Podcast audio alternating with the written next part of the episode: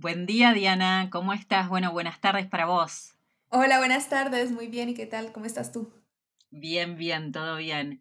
Bueno, eh, gracias por tomarte un ratito para hablar con nosotros, para contarnos algunas cosas interesantes de París, pero antes de empezar con eso, te quiero que nos cuentes de dónde sos, cómo llegaste a París, hace cuánto tiempo que vivís ahí, cómo, cómo fue que decidiste eh, quedarte a vivir en París. Bueno, entonces empecemos. Mi nombre es Diana. Hola a todos. Eh, soy colombiana. Eh, me gusta decir así y no especificar más porque viví en muchas partes en Colombia, entonces digamos que no tengo un origen muy, muy definido, pero soy colombiana, 100%. Em, y llegué a París eh, por amor. Em, empecé a salir con un chico hace ya 12 años en Bogotá y la cosa se dieron y una cosa llegó a la otra y así terminamos aquí los dos. Bueno, él, él se vino mucho antes, obviamente. Em, yo llegué a París en enero del 2015, o sea, hace ya seis años y medio más o menos.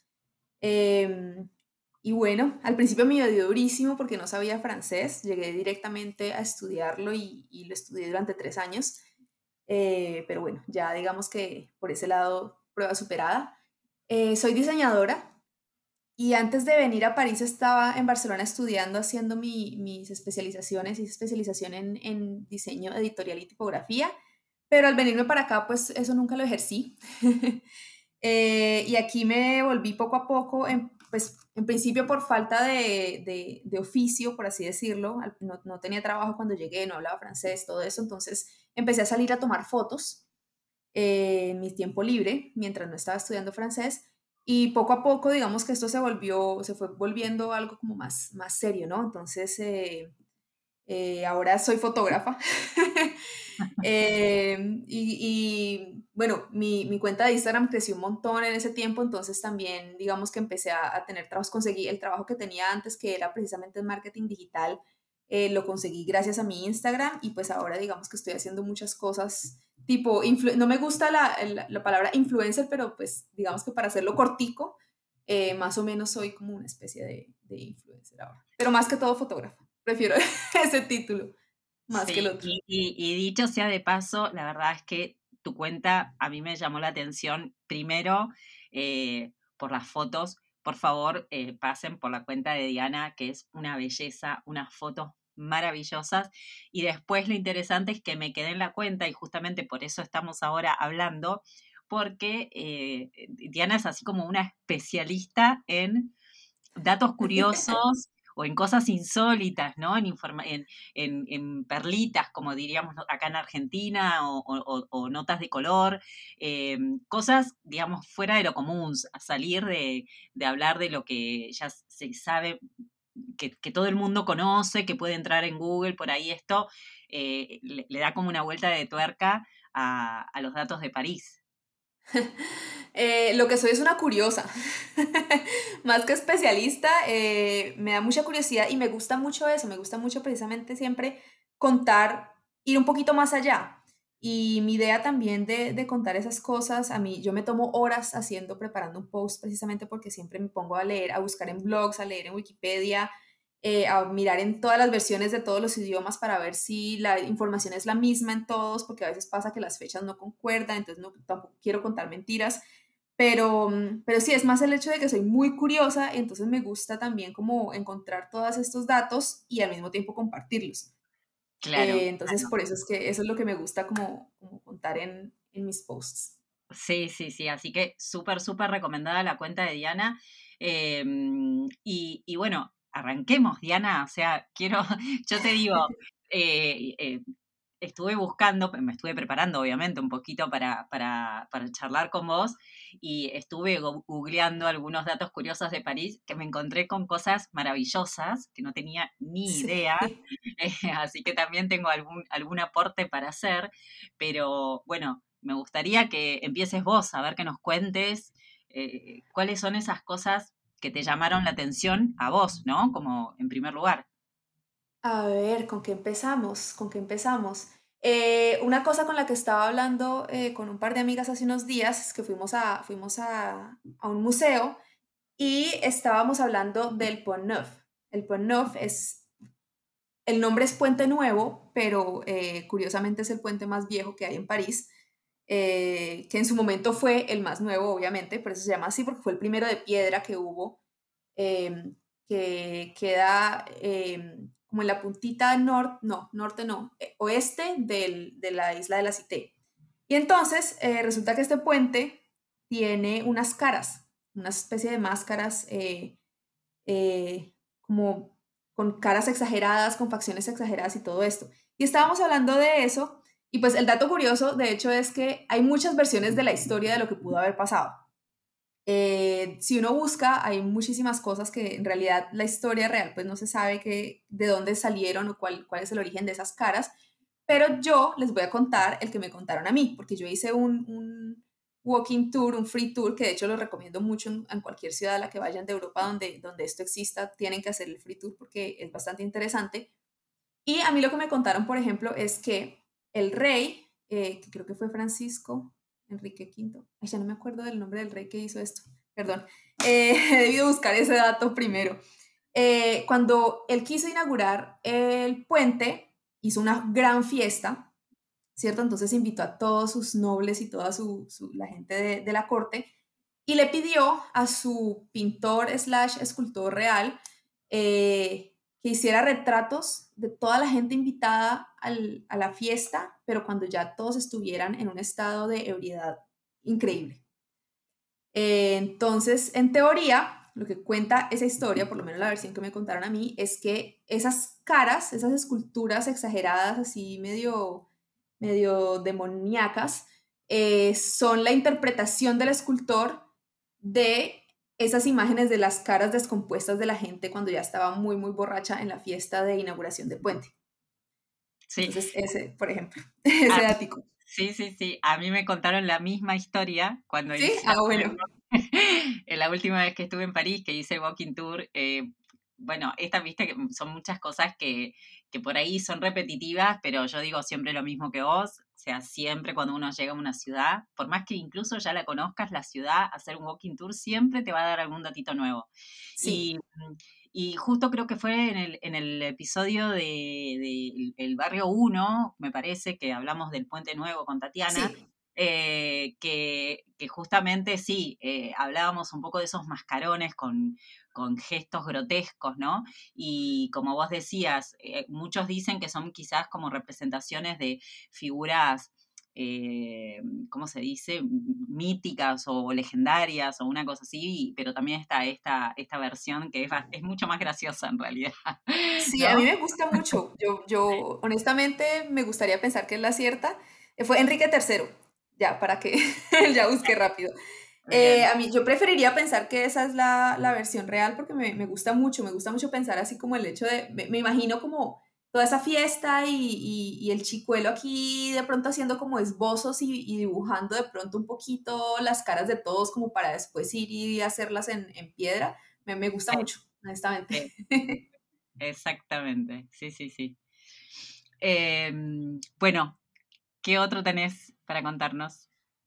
Bueno, eh, sin irnos muy lejos, y esto porque, bueno, de hecho es que una de las amigas con las que estaba y con las que hablábamos del, puente fue precisamente Tatiana. Y em, también ahorita, pues que estaba escuchando el capítulo que hiciste con ella, estaban hablando del Palejo Ayal, eh, del de los jardines del Palejo Ayal, y entonces me acordé que, pues este, el Palejo Ayal no siempre se llamó así. Eh, al principio, este fue mandado a construir, a hacer por el cardenal Richelieu, el mismo de los tres mosqueteros. Em, y entonces en su época se llamaba el Palais Cardinal, era su palacio, era su casa, y que estaba pues obviamente al lado de, del Louvre, que era el palacio del rey. Y eh, cuando murió el rey Luis XIII, que Luis XIV todavía estaba muy, muy chiquito, entonces la que era reina regente pues era, era su esposa Ana de Austria, ellos se fueron a vivir allá porque en el Louvre, en esa época, eh, hubo muchos, pues el rey, de hecho, no sé si todo el mundo lo sabe, eh, eh, pero la razón por la cual Luis XIV se llevó a la corte a Versalles es porque a él le daba miedo vivir en París, porque él, parece que tuvo muchos atentados, ¿no? Como que intentaron de pronto acabar con su vida varias veces, no sé cuántas, pero, Eh, una de las razones por las cuales Ana de Austria se llevó al niño Luis XIV para el, para el Palais Cardinal, que de hecho cuando se fueron a vivir allá se empezó a llamar Palais Royal porque ya era el Palacio del Rey, eh, pues fue esto, ¿no? Por seguridad. Eh, entonces, después de eso fue cuando ya, ya Luis XIV niño y pues ya más grande fue que empezó a mandar a construir Versalles para después trasladarse a la corte hasta más lejitos como para tenerlos a todos controlados, ¿no? Y, encargarse de, por eso fue también, bueno, eso me lleva a otro, a otro dato curioso que no sé si, es posiblemente que sí lo sepan porque se, se reflejó mucho en la película de María Antonieta de Sofía Coppola, que era todo el ritual que tenían en la corte todos los cortesanos alrededor de los reyes. Eh, no sé si, bueno, los que, los que de pronto hayan visto la película se dan cuenta que, por ejemplo, a ellos los despertaban, eh, había quienes los vestían, quienes los ayudaban a bañar, quienes les traían la ropa y había como todo esta, este mm, protocolo así para, para... Y esto, todo este protocolo lo instauró Luis XIV para mantener a toda la corte ocupada y que no tuvieran tiempo de, ¿cómo se dice?, como de conspirar en su contra. Claro, claro. Sí, también por eso eh, que llama la atención eh, esto que, vos comentás, de la cantidad de gente que se necesitaba, eh, también eh, se relaciona cuando uno va a Versalles y ve el tamaño de las habitaciones, porque claro, la realidad es que adentro de la habitación había momentos que había 50 personas.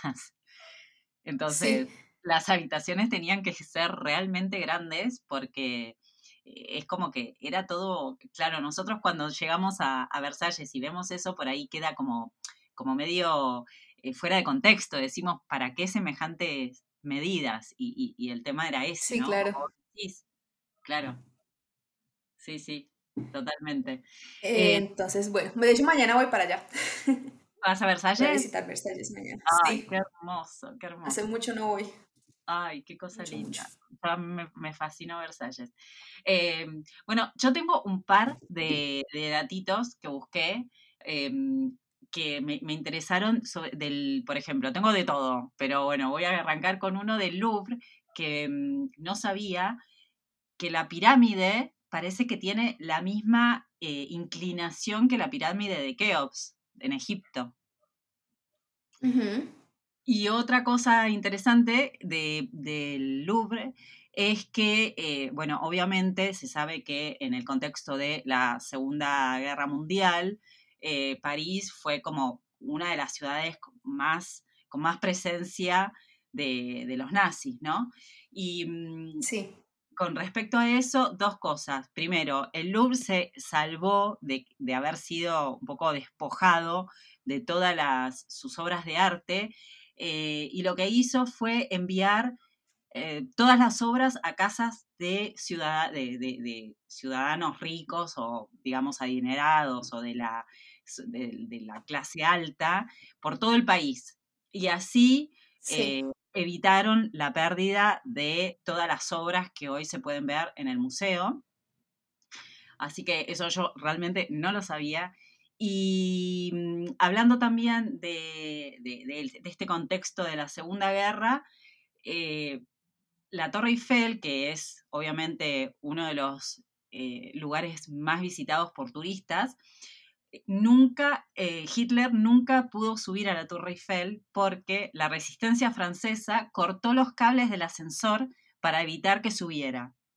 Y, ¡Ay, no eh, sabía eso! Genial. sí, sí, no querían, los franceses no querían que Hitler subiera a su adorada Torre Eiffel, entonces cortaron los, los cables del ascensor y cuando Hitler quiso subir, tenía que subir no sé qué, la cantidad, que creo que son tres mil y pico de, Escaleras. sí, de, escalones, y que obviamente se negó a subir todo eso, así que Hitler no pudo salir, eh, no pudo subir a la Torre Eiffel. Eh, eso, eso no lo sabía, está súper, súper interesante. Yo lo que sí leí hace, hace un tiempo sobre, pues ya que estamos en, en la Torre Eiffel, contexto guerra mundial, es que eh, de hecho la torre también en parte se salvó. Bueno, muchas cosas, de hecho la ciudad completa se salvó eh, gracias a, al hecho de que a Hitler le gustó mucho. O sea, Hitler se enamoró de esta ciudad. Em, y la torre particularmente se salvó de ser destruida porque es una antena. Entonces la, la, estaban usando como, como, antena de comunicación. Por eso fue que tampoco la, le hicieron nada. Sí, sí. Estoy buscando los escalones para ver si encuentro rapidito. La cantidad. para ver cuántos es que nunca los he subido. Eh, y siguiendo con este tema de Hitler y Segunda Guerra, un par de datitos más. En realidad sí, Hitler se enamoró de París, pero cuando vio que se le venía el final y que ya, o sea, cuando vio que, estaba perdido, eh, tuvo como, se dice que tuvo un último acto de odio y dio la orden de destrozar los principales monumentos de París. Pero eh, parece ser que había un encargado, un general, al que le dio la orden, que acá tengo el nombre, se llamaba Dietrich von Scholz, o algo así, eh, decidió ignorar la orden de, Hitler. Así que gracias a este señor Dietrich, muchos de los principales monumentos de París quedaron intactos. Eh, y, así que le tenemos que agradecer a este señor. Y, otro, y otro tema que tampoco sabía yo, me enteré hoy, Em, que durante la Segunda Guerra Mundial había un hotel que sigue estando, que es el Hotel Lutetia. Lutecia. Eh, Lutecia, sí, que fue el centro de operaciones de los nazis durante la Segunda Guerra Mundial. O sea, estaban ahí como, este, se juntaban, eran sus oficinas. Y mm, el hotel, hoy por hoy, sigue funcionando como, como hotel y es un hotel este, lujosísimo. Sí, sí, sí, sí. Está frente al Bon Marché, que es uno de los, de los, desde hecho el, el, primer, eh, la primera tienda por departamentos, como lo conocemos nosotros en español, eh, gran, pues como tipo la gran, como un gran almacén, sí. Gran almacén, sí, es el, es el primero, fue el pionero, el Bon Marché, y el hotel está al frente, sí. Em, yo creo que tú y yo hicimos el mismo walking tour porque a mí también me contaron la historia de, de, de, que, de que, Hitler quería destruir la ciudad. Eh, me contaron exactamente la misma historia, sí. Eh, bueno, encontré... Hay, que no me extraña nada, ¿no? sí. bueno, sí, a mí también me parece que, tiene, mucho sentido la historia. Tengo entendido que él incluso, o sea, que, que, que él dijo que París si no era de él, no iba a ser de nadie. Exacto, sí. Y que por eso la, la, quería mandar a destruir y que afortunadamente no le hicieron caso, porque si no, no, tendríamos esta ciudad tan hermosa para, para visitar. Hay 1665 escalones hasta la cumbre de la Torre Eiffel, para el que lo quiera hacer. Yo prefiero los, los ascensores, honestamente. Sí, sí, sí, sí. Yo los he bajado, pero no, no creo la, que la única buena noticia es que si te animas a subir todo esto, eh, no, sé si es gratis o es mucho más barato, no me acuerdo ahora, yo sé que... Es mucho más barato, sí, porque tú pagas por el ascensor. Exacto, exactamente. Y, y, Diana, hablando de la Torre Eiffel, tiene como algo este, también extraño, que es que cambia de tamaño. Sí, cambia de tamaño eh, no recuerdo cuánto, pero son como casi 10 centímetros, si no estoy mal. Sí, en verano. 8 em, eh, centímetros. 8 centímetros más en verano. Eh, sí, por el clima. Yo esto tampoco lo sabía, lo descubrí hace poco y de hecho lo, lo incluí en una de mis publicaciones de la torre. me pareció bastante curioso porque porque sí, pues uno no se imagina que sea tanto, realmente 8 centímetros es bastante, eh, bueno, para el tamaño de la torre no mucho, pero, pero yo me puse a pensar y de hecho uno de los comentarios que hice en, mi texto fue que te imaginas que nosotros también nos expandiéramos y, y nos achicáramos por, bueno, no estamos hechos de metal, pero... Em, eh, sí, me pareció bastante curioso. Y quedándonos en la torre, quedándonos en la torre, em, bueno, la torre, primero que todo, eh, no, no, sé si saben, yo creo que esto, es más, esto sí es más un poquito cultura general, porque la torre fue construida para la exposición de 1889, la exposición universal. Y lo ideal, pues la idea, el plan al principio es que iba a estar durante un tiempo limitado, de un año más o menos, si no estoy mal.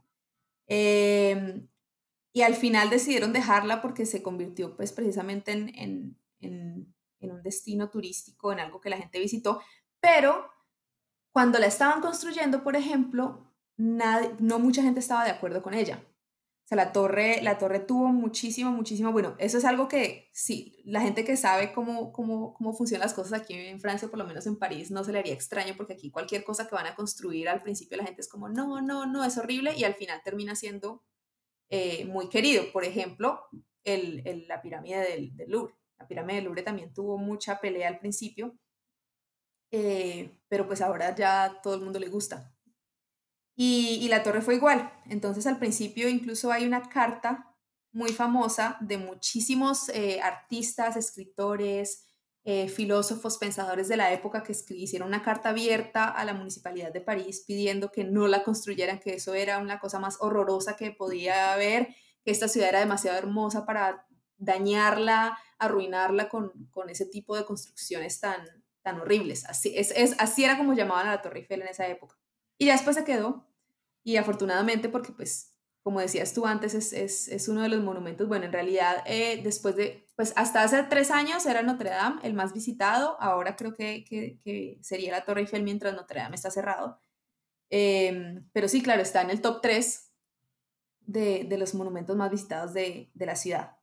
Y otro dato sobre, sobre la torre es que eh, la pintura no es la misma en toda la torre. Eso también lo aprendí hace poco que estaba leyendo sobre esto, porque en este momento están haciendo una campaña de pintura que, que se toma, bueno, normalmente se toma hasta un año y medio, pero con todo este tema del, de los confinamientos y todo esto se está tomando más tiempo de lo normal. Pero ellos utilizan tres tipos de pintura diferente, que va de, si no estoy mal, de más claro abajo a más oscuro arriba, y esto es para que haya un efecto óptico y que se vea igual eh, pues como en relación al resto de la ciudad. Es algo bastante, bastante interesante que me, me pareció a mí. Sí. Eh, porque no, pues no sé, o sea, como no es normal. Eh, sí, es interesante. Y lo, y lo otro, hablando de esto de la pintura, la torre se pinta cada siete años.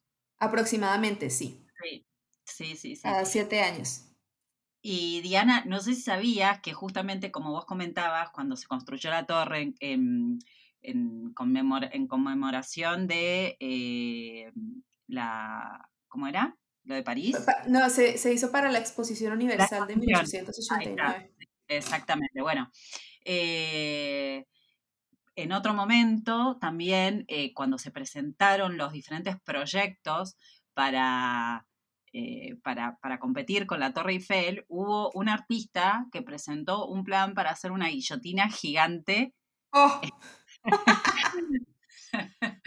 Sí, sí, sí. Por suerte, obviamente no ganó, pero si hubiese ganado, en vez de tener en la Torre Eiffel, tendríamos ahora una mega. ¡Qué eh, horror! Ay, sí. Eso seguramente sí lo hubieran quitado al finalizar el tiempo, pues que se sí. tenía terminado para eso, yo creo. No, no creo que, que hubieran dejado sí. una guillotina después de toda la historia que, que tiene este artefacto. Tal cual. Tal en cual. Francia, sí no creo que hubiera. Hablando de eso, hablando de guillotinas, eh, esto es algo que yo me di cuenta la primera vez que vine a París, porque bueno, tú, todo el mundo conoce la historia de la Revolución Francesa, de las guillotinas, de cómo el rey Luis XVI y María Antonieta murieron pues descabezados en la guillotina, pero uno no sabe dónde estaban.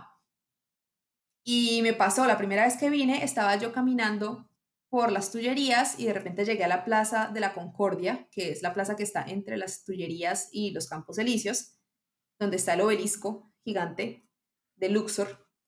Y um, estaba yo caminando ahí y de repente vi una plaquita, miré hacia abajo y vi una placa que está just, pues justo como entre el, el obelisco y donde empieza ya los Campos Elíseos. Y ahí eh, está la placa y ahí dice, en, esta, en este sitio era donde estaba la guillotina y donde en 1800, no me acuerdo qué, eh, murió Luis XVI y luego en 1800, no me acuerdo qué, eh, murió María Antonieta, o sea, en ese lugar. Y cuando yo vi esa placa me quedé, me quedé pasmada, me quedé leyendo eso y fue como, wow. O sea, es como en este lugar, que en esa época se llamó Plaza de la Revolución, precisamente porque ahí era uno de los sitios, porque había muchísimos, en, en el Hotel de Ville, que es la, el ayuntamiento, también había, y en muchas otras partes de París había guillotinas, no era la única, pero esa eh, creo que es como la guillotina, ¿no? O sea, es la guillotina de la que uno aprende en las clases de historia del colegio, que fue la que descabezó a los reyes. Y yo estaba para ahí y me quedé como, uff, o sea, impresionante esa sensación como de vivir la historia, ¿no? De, de, pelitos parados y todo. Entonces, cuando vayan a la Plaza de la Concordia, busquen la plaquita que, que está ahí y van a, van a leer ese texto y respiren historia. Tengan ese momento que tuve yo. Sí, yo me enteré también hace, hace unos meses de esta historia, no tenía ni idea de que la Plaza de la Concorde, que aparte es una de las plazas más grandes de Francia, o sea, tiene un tamaño descomunal, eh, donde están esas dos fuentes eh, con, con que, que, las vimos en la película, ¿cómo era? El Diablo Viste la Moda. El Diablo Viste la Moda, sí. Exacto, sí, sí, sí, que, que, es una plaza muy linda, o sea, muy elegante, aparte la zona donde está. Eh, y sí, eh, eh, yo me acuerdo cuando también escribí un post sobre esto, no sé qué cantidad calculaban de muertos hubo en esa plaza, es así como un poco escalofriante. Y Eso nunca lo he buscado, por ejemplo. Prefiero ignorar esa parte. Sí, pero bueno, parte de la historia. Hablando de guillotina, hay un pub que se llama, bueno, vos lo vas a decir mejor que yo, la Guillotín Pub en la Rue Galand 52, donde hay una guillotina. ¿Ah, sí? No, pues fíjate que eso no lo sabía, lo voy a buscar. sí, se llama eh, la Guillotín Pub. Y hay una guillotina que la podés ver. Eh, no supongo que, no sé si será la original o la habrán reconstruido o qué, pero bueno, ahí podés ver realmente cómo era una, pues, no, no, sé, no creo, porque yo tengo entendido que eso era gigante, ¿no? Eran unas cosas grandes. O sea, solamente de pronto la parte de la, de la cuchilla, porque lo otro era, era, todo, pues era todo como de la plataforma y, y hay, por ejemplo, hay una calle, eh, no sé si es en el 19 o en el 20, pero pues de esas partes que para mí yo siempre digo que son lejos, voy muy poco, donde en la calle se, se ven todavía los, unos bloques de madera eh, que están incrustados en la, en la, calle y que es donde, donde estaban las patas como de la plataforma de la guillotina. Y, yo pasé por ahí una vez y los vi y entonces me quedé pensando eso, como pues el, el, todo el parapeto era una cosa gigante. Claro, el, como el patio. De pronto, en el, de pronto no creo que quepa todo completo en el pub, de pronto tiene solamente la parte de la cuchilla. Claro, para, para, mí que debe estar claro, justamente, o sea, solamente la parte de la cuchilla, sí, sí exactamente. Qué, qué eh, escalofriante. Y... Iba a decir algo más sobre otra cosa que habíamos hablado antes y se me olvidó. Bueno. Pero porque estábamos hablando de la torre, estábamos hablando, bueno, ya me acordaré. Ya te, ya te vas a acordar. Eh, yo quiero contar un par de, de, de, cositas interesantes sobre Notre Dame. Primero, que el kilómetro cero de París se encuentra justo frente a la Catedral de Notre Dame y desde ahí es que donde se calcula la, distancia de todas las rutas francesas, así como en Madrid, eso está en, eh, enfrente de la Puerta del Sol, creo, creo, de Madrid, bueno. Creo que sí, si no estoy mal. Y, y, lo otro interesante de, mm, de, Notre Dame es que, bueno, que se hizo muy famoso, digamos que Notre Dame tuvo como una historia así como de idas y vueltas con, los parisinos.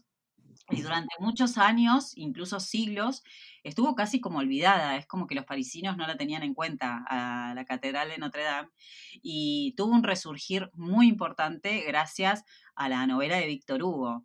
Eh, sí. a partir de ahí es como que les agarró un amor tremendo a los parisinos y recuperaron su, su catedral pero a lo que iba a decir es las famosas gárgolas, que también todas las los hemos visto en, la película de Disney, que, que son así como, que dan mucho miedo, pero la realidad es que son desagües de agua.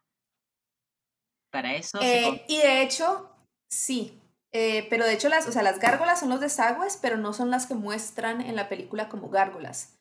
Eh, las, o sea, las que son la, la estatua, que están como en las esquinas de las, de las, em, de las torres de Notre Dame, esos son quimeras.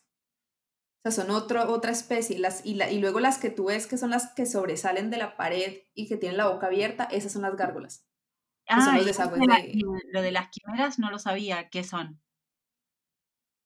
Eh, también es como, creo que es una especie como de, personaje eh, mitológico, las quimeras. Pero mm, sí, claro, o sea, las, las, que la película muestra, que son las que, las que, las que toman vida y hablan con Quasimodo, esas no son las gárgolas. En la película llaman gárgolas, nosotros las llamamos gárgolas, crecimos creyendo que esas eran las gárgolas, pero en realidad no son. Ah, mira vos. Dice, dice, mira, estoy buscando, Google dice, monstruo fabuloso que se representa con cabeza de león, cuerpo de cabra y cola de dragón. Bueno, ah, es una especie de quimera. En realidad sí, entonces esas, pues es, esas las estatuas son, son otras diferentes, esas no son las, las conocidas como gárgolas. Ah, Em, Bueno, y, y terminando con esto de Víctor Hugo que mencio- mencioné, resulta ser que cuando murió Víctor Hugo, su funeral fue la mayor aglomeración de gente de en toda la historia de París. Dicen que fue que ni en la revolución se juntó tanta gente que le- el país le dedicó un funeral de Estado y, y bueno, es, digamos, uno de los personajes más amados de, de, de- de toda Francia, ¿no? Víctor Hugo. Pero me imagino. sí, sí, sí, sí, sí. Impresionante. Dicen que fue la cantidad de gente. Esto, hay otra cosa que, que me acabo de acordar de Notre Dame. Esta también me la contaron por ahí en, en, en un sitio así tipo tour, eh, para cuando puedan venir otra vez y visiten Notre Dame. Eh, resulta que dicen, cuenta la historia, que ah, si ustedes van, por ejemplo, bueno, están de frente mirando Notre Dame, la fachada principal de Notre Dame, y luego se van por la callecita que está a la izquierda y se ponen a mirar todas las gárgolas, ya que determinamos lo que son las gárgolas, ¿no? Y eh, creo que es aproximadamente antes de llegar a la mitad del- de la iglesia, eh, si se ponen a mirar, hay una gárgola que parece que tuviera como un sombrero. Y entonces dicen que esa gárgola está inspirada en la suegra del arquitecto de la iglesia. Que parece que la señora era tan fea, tan fea y tan desagradable que este señor le dedicó una gárgola y entonces la puso ahí y la inmortalizó en, en una de las gárgolas de Notre Dame. Para que cuando vengan, Ay, para cuando vengan la buscan, que ahí está, ahí se alcanza a ver. Parece que Ah. tuviera como un gorrito como de esos de pescador. Sí, vos la vi, Y- pero se ve, se ve fácilmente. Pues la cara no, pero se alcanza a ver, o sea, se alcanza a ver que tiene como una, una especie de gorro, como un sombrero. Eh, yo de hecho me acuerdo el año, ¿cuándo fue? Bueno, después del incendio de Notre Dame, yo una de las primeras cosas que fui a ver es que todavía estuviera, que de pronto no se hubiera caído eh, durante el incendio. Ahí está todavía, se salvó la suegra del, del arquitecto, todavía está ahí. Ah, me encanta, qué bueno. Qué divertido eso. Sí. Sí, sí, sí. Eh, bueno, ¿para dónde nos vamos ahora? Ah, ¿para dónde nos vamos? A ver, pues tengo, ah, bueno, quería hacer una precisión sobre, sobre otra cosa que escuché en, en el capítulo 1, sobre las tullerías. Ajá. Eh, porque bueno, estaban, ustedes estaban hablando con Tatiana de, de- del Museo del Louvre y de las Tullerías y diciendo que el jardín del- de las Tullerías era el jardín del Palacio del Louvre y no es así. No, no, no. en realidad, el, el- entre el Palacio del Louvre y el Jardín de las Tullerías, donde, más o menos a la altura de donde ahora está el, el carrusel del Louvre, pues el, el arco del triunfo del, de carrusel, que es el que está ahí justo cuando cruzas la, la callecita, ahí había otro palacio, que era el Palacio de las Tullerías. Ese palacio dejó de existir, fue destruido durante la Comuna en 1883 y ya no hay absolutamente nada del palacio. O sea, lo único que queda es el jardín. Pero ese jardín pertenecía realmente al Palacio de las Tullerías, que fue un palacio que, si mal no, eh, mal, mal- si mal no recuerdo, fue mandado a hacer por María de Medici. Ajá. Ah, mira. Y este palacio, bueno, fue destruido durante la comuna, pero este palacio además fue el sitio donde ah, estuvieron, pues, digamos, retenidos, entre comillas, durante un tiempo eh, Luis XVI, María Antonieta y sus hijos. Ujú. Fue ahí donde lo estuvieron cuando lo sacaron de, de Versalles, porque ellos no lo sacaron de Versalles y los trajeron directamente a la cárcel, ¿no? O sea, hubo un tiempo en el que, en el que obviamente ellos no querían hacerle nada a sus reyes porque pues de todas formas, eh, pues eran, había como cierta tradición, ¿no? Por más que no, que fueran revolucionarios y no fueran, eh, ¿cómo se dice? Como soberanistas o algo así, no me acuerdo la palabra. Monarquía. Eh, monarquistas, eso. Sí. Eh, digamos que o sea, ellos, no los, a ellos no los encerraron y los mataron enseguida, eh, No, pero sí no. se los, traje- se los trajeron para acá porque les daba miedo que se fueran a volar, que de hecho fue lo que Luis XVI int- intentó hacer también en algún punto, para irse pues para, para países vecinos aliados monárquicos todavía. Entonces a ellos los sacaron de Versalles y se los trajeron y estuvieron encerrados eh, en el Palacio de las Tullerías. Que después, después al menos María, Antonieta eh, la, llevaron a la conciergería. Y después a María Antonieta la llevaron a la conciergería, sí señorita. Claro, así. eh, ay, te iba a decir algo y ya me fue también. Ay, qué feo cuando pasa eso. sí. Eh, sí, bueno, ya me voy a acordar. Pero eh, yo me acordé, o sea, cuando hablé con Tatiana, sabía de lo del Palacio de las Tullerías. Ah, me acordé. Otro, otra cosa curiosa es que em, el Palacio de las Tullerías se incendió, pero es como que durante muchos años quedaron las ruinas ahí. Y en algún momento, eh, ¿viste Le Figaro, que es el, uno de los diarios de, más importantes de París, ¿verdad? Sí. Eh, hicieron unos pizza papeles para regalar a sus clientes más importantes con, con lo parte del mármol del... No. Sí, sí, sí.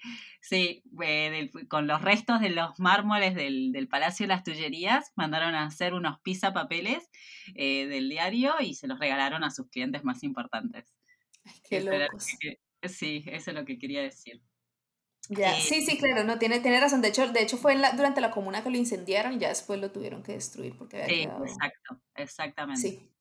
Eh, y no, acá yo tengo anotado que me enteré hace poco, hay un famoso síndrome de París, que mucha gente, no sé si lo conoce.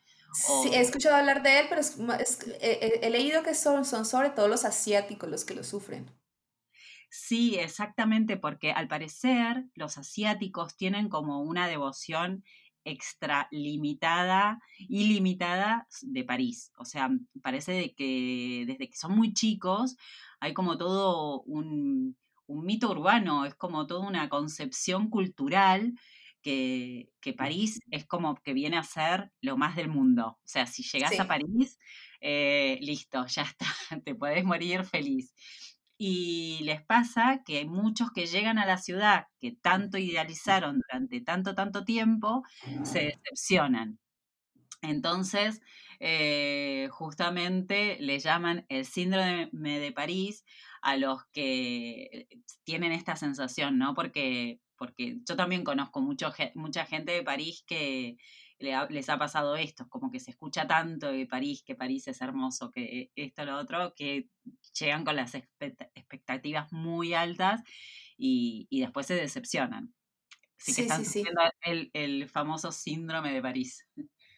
Pues es que es, es, sí, yo creo que igual todos creo que crecemos con esta, con esta imagen idealizada de, de la ciudad luz, ¿no? O sea, también también nosotros, pero, pero creo que lo de ellos sí es, es un poco más fuerte.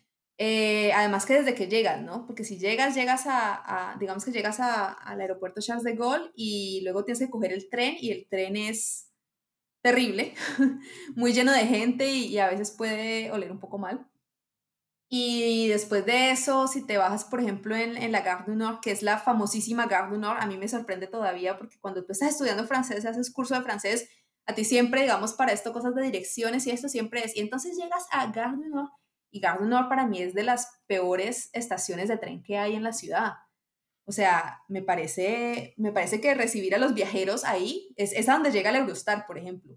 Yo digo, pero la imagen que deben tener los ingleses que llegan en Eurostar y se bajan acá, o los turistas que llegan de Londres y se bajan aquí y llegan a Gare du Nord, que es de las más horribles que hay, es arquitecturalmente hablando es bonita, pero digamos que la ubicación y la gente y todo no, no, no es lo más parisino y mostrable que hay.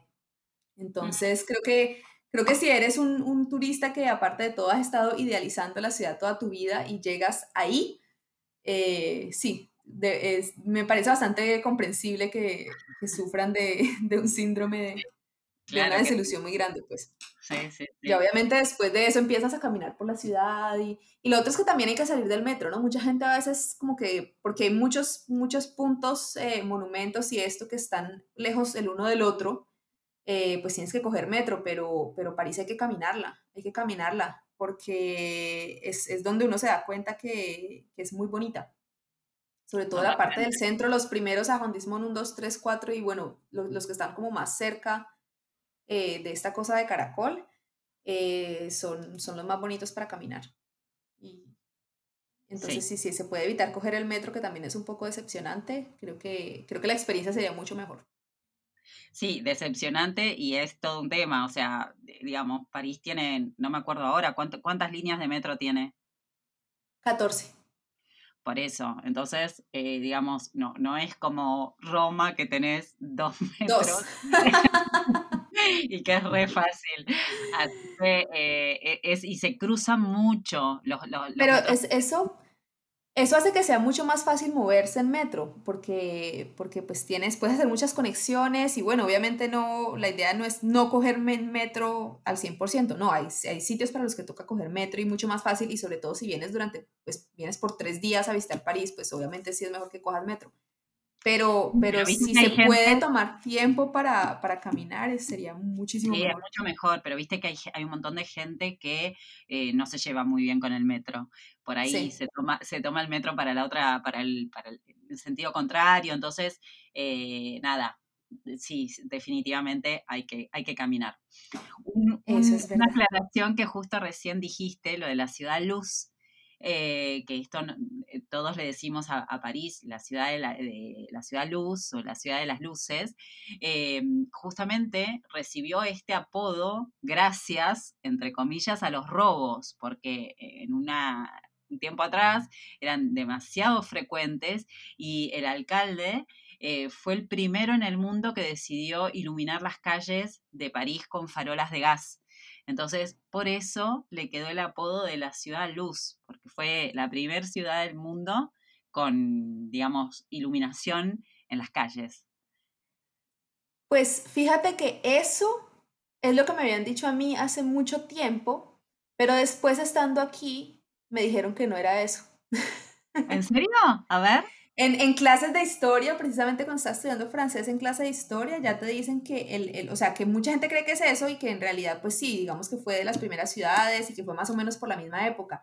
Pero el, apodo de Ciudad Luz es porque eh, aquí fue donde se hizo mucho el movimiento de, de, los filósofos y artistas de la época de la Lumière, o sea, a los que se conocen como Lumière, que son todos estos pensadores que se juntaban en cafés y que fue de donde salieron como muchas ideas revolucionarias y todo este, todo este rollo que de hecho fue durante, todavía creo que en esa época estaba Luis XVI eh, en el poder.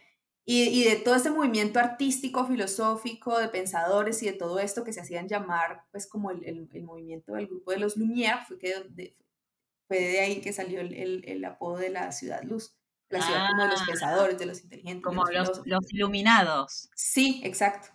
Ah, mira vos. Mira vos. Ah, ok. Pero me gusta también lo otro. la otra versión también me parece chévere. Dos, versiones. Eh, bueno, yo tengo un par de cositas de Napoleón.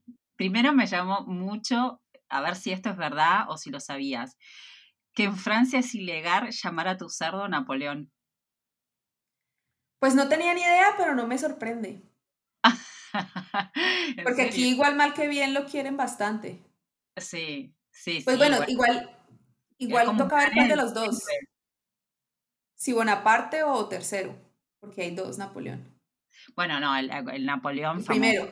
El, sí, el Bonaparte, claro, que fue, digamos, el que, el que contribuyó enormemente a que Francia sea una potencia y un imperio, ¿no? Sí, es que de hecho cada uno, cada uno hizo lo suyo, porque el primero fue el que hizo esto que acabas de decir, que fue el que peleó muchísimo, eh, el que tuvo muchas batallas, y el, y el, bueno, el segundo Napoleón, que es en realidad Napoleón III, fue el, emperador que hizo la reconstrucción de París. Él fue, él fue el, que, el que hizo todo, mandó a tumbar casi todo y lo mandó a construir ahorita como está, tal cual. En ese sí, como hizo una, una, gran remodelación de la, de la ciudad. Sí, exactamente. Eh, y, hablando de Napoleón, de, digamos, de Napoleón Bonaparte, eh, bueno, eh, llama la atención, Napoleón está, murió en la isla Elba, pero tiempo después sus restos fueron repatriados a, a, París y, llama la atención porque quizás un poco fascinado por eh, su campaña en Egipto eh, y, recordemos que gracias a Napoleón también se descubrió la piedra Rosetta que está en el Museo Británico. Pero bueno, gracias a la piedra Rosetta que se pudieron descifrar los jeroglíficos egipcios, eh, Napoleón fue enterrado, está en Los Inválidos, en un, eh, digamos, y su tumba tiene siete sarcófagos al puro, al más puro estilo faraón egipcio. De faraón. Yo, yo, tengo que ir a visitar también porque nunca he subido hasta allá. He, visitado la parte de Museo de los Inválidos de abajo que es gratis, pero, pero nunca he ido a la parte de pago que es donde está la tumba de Napoleón. Eso también tengo que hacerlo ahorita. Sí, es maravilloso.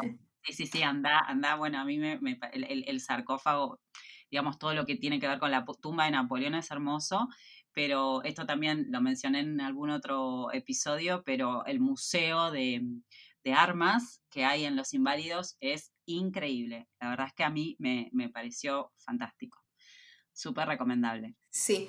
Y ya me acordé de lo que iba a decir hace rato. Eh, bueno, de hecho es que, de hecho es que está, está, porque estábamos hablando de lo de los pisapapeles del, del, del, Palacio de Tullerías y estaba pensando en eh, la Bastilla. Y entonces iba a decir, iba a contar que, bueno, de la Bastilla no quedó, no quedó gran cosa, ¿no?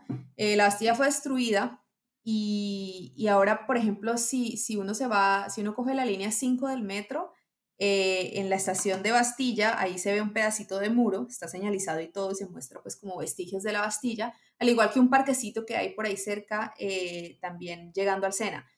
Pero entonces, lo, que, lo que de pronto no sé si mucha gente sabe es que muchas, muchísimas de las piedras de, que hacían parte, que conformaban la Bastilla, están ahora en el puente de, de, Concordia, que es el que está justo ahí en la Plaza de la Concordia. Por eso fue que me acordé de, de hablar de esto. Creo que el puente se llama el Puente de la Concordia, de hecho estoy abriendo Google Maps para, para revisar, pero ese puente, o sea, si quieren ver vestigios de la Bastilla, eh, ese puente está hecho con eh, con piedras de la Bastilla. Con las, las, piedras de lo que estaba construido. De, lo que era el, el, eh, sí, el, la ah. cárcel de la Bastilla. El puente de la Concordia, sí. Es el que queda justo salido. O sea, está la Plaza de la Concordia y el puente que cruza la. El Sena es ese. Ese puente está hecho con, con piedras de, el, de la Bastilla, precisamente. No, me acordé, me acordé ahorita que estamos hablando de inválidos porque es que lo de la, la, la toma de la Bastilla eh, se dice que los las personas que hicieron la toma de la Bastilla fueron primero a los inválidos a coger las armas que estaban allá y de ahí fueron a Bastilla. Ah, mira vos. ah, mira vos, no sabía eso. Sí. Y en esa época ya la Bastilla estaba vacía, ya, ya no era una cárcel.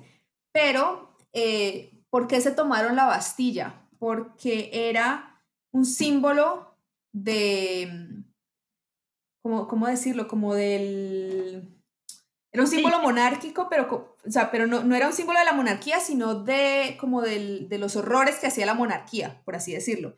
Porque es que a la Bastilla, a la Bastilla, la gente que iba a la Bastilla o que, que, era encarcelada en la Bastilla era la gente a la que básicamente el reino le caía bien. Si el rey quería mandar a cualquier persona a la, a, a la, cárcel y deshacerse de esa persona, ¡pum!, a la Bastilla. Entonces, eh, cuando hubo la toma de la Bastilla, tengo entendido que ya no había nadie, ya estaba vacía y abandonada, pero era un símbolo todavía, pues, como de, de, de, eso de la monarquía dentro de la ciudad, entonces, por eso fue que se la tomaron. Claro. Ok.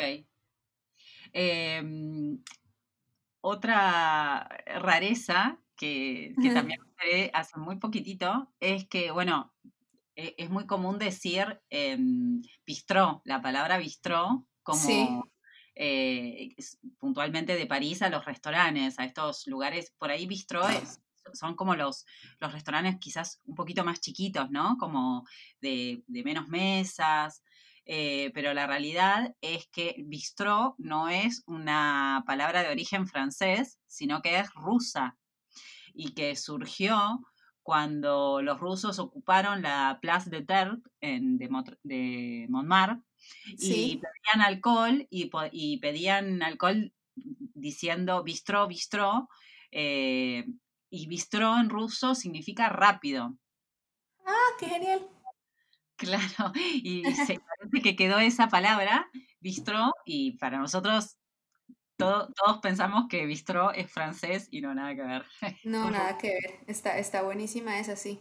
Sí, los bistros son como los, los, para mí son como los restauranticos un poco lo que en Colombia, por ejemplo, los conocemos más o menos como corrientazos, que son como los que tú vas a comer, sí, a comer rápido, a comer barato y a comer como un plato del día, ¿no? Que está ya como más o menos, bueno, aquí hay varios, ¿no? Puedes escoger varios, entre varios platos del día, pero es más como, como eso, como los, restaurantes así, de ese tipo. Y, hablando, em, y hablando de Montmartre, eh, que esto sí que no lo sabía, eh, dicen que cuando se construyó el Sacré-Cœur, la colina estaba a punto de venirse abajo, pero con la construcción del, de la basílica es como que se mejoró muchísimo su, eh, digamos, eh, todo lo que son las bases de la colina y se dice que es como que la iglesia sostiene a la colina de Montmartre.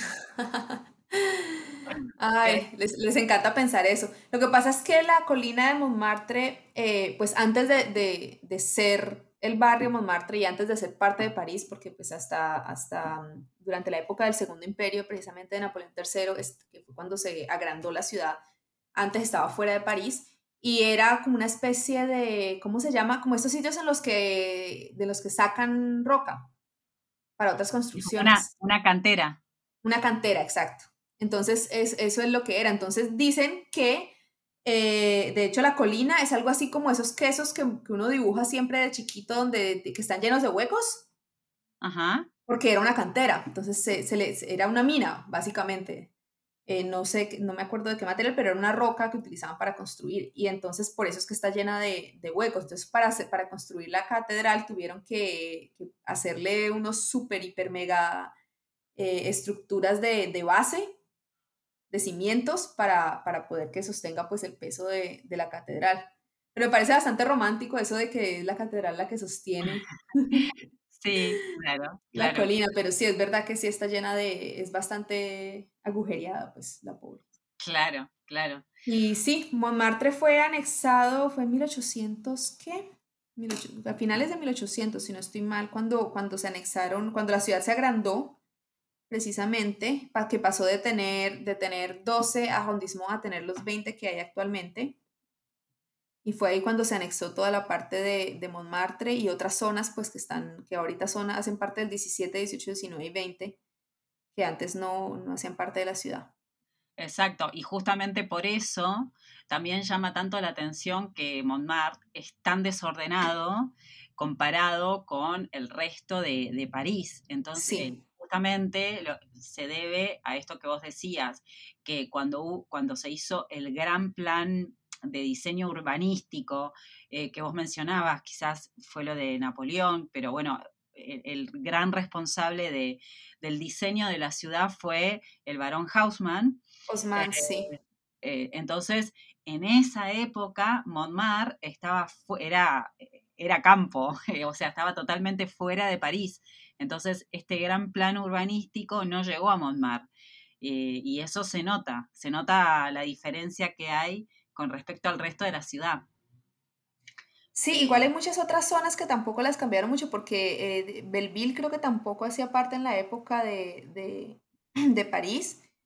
Eh, y también se anexó en esa época y pues Belleville también tiene, es que digamos que muchas zonas, porque la imagen que uno tiene de París son los, los edificios osmanianos, que vienen de ahí, de, del barón Osman, em, que son así pues con los balcones en el segundo y en el quinto piso, y que son de, la, de la, lo que llaman pierre taillé, que es la piedra esta que es así como colorcito crema, y los techos en zinc. Esa es como la imagen que uno tiene de París, y, es la imagen, y ese es el, el París de Osman.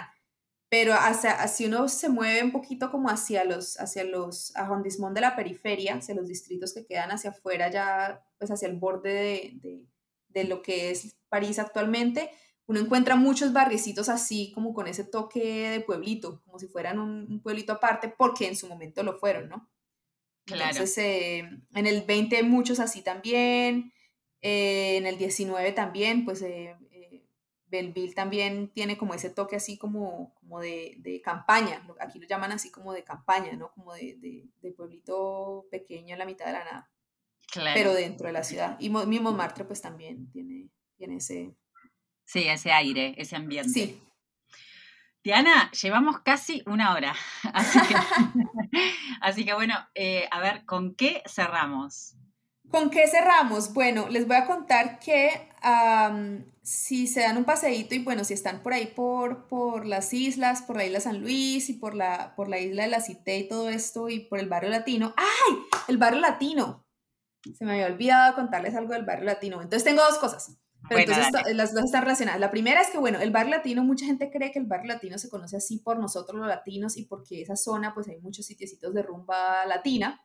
Pero en realidad el bar latino se, llama así porque, en su, porque fue ahí donde nació la Sorbona. La mayoría de las, de las sedes de la Sorbona están en esa zona del bar latino. Eh, y en la época, en, pues en, su época, solamente se hablaba latín en, la universidad y en la iglesia. Entonces, por eso es que se le conoce al barrio como el bar latino. No tiene nada, yo sé que nosotros todos quisiéramos que tuviera algo que ver con nosotros, pero no. No. y lo segundo es que en ese mismo bar latino, eh, si se dan una vueltica por eh, Shakespeare ⁇ Co., que es una, librería bastante conocida aquí de libros de habla inglesa, al lado hay un parque que se llama la Square René Viviani y dentro de ese parque van a encontrar el árbol más viejo de la ciudad está al lado de una iglesia que es de una de las iglesias más viejas de la ciudad también. Ay, qué lindo. Sí. No lo sabía eso.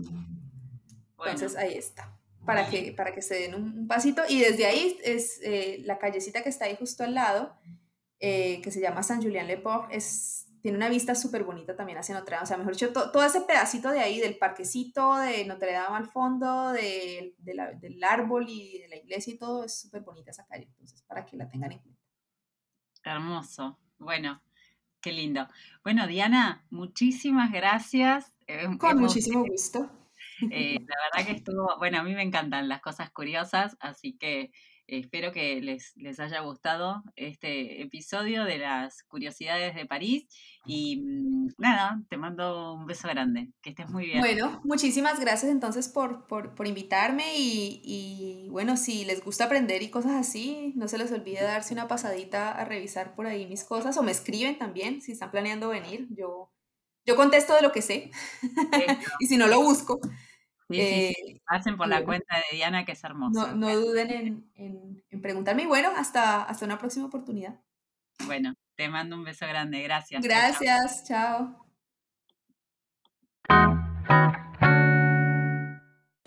Y así terminamos este episodio de hoy, para mí uno de los mejores de esta segunda temporada del podcast. Me encantó conocer todas estas curiosidades de París de la mano de Diana. Diana, muchísimas gracias por tu tiempo. Nos fuimos, nos fuimos lejos, ¿no? Eh, fue larguito el episodio, pero bueno, me parece que valía súper la pena. Eh, como siempre, te invito a que me contactes por Instagram, Facebook, por eh, mi blog de viajes. Ya sabes que me encontrás en todas partes como destinos y maletas. Espero que tengas un hermoso día, una hermosa semana. Nos estamos encontrando el próximo sábado como siempre. Au revoir.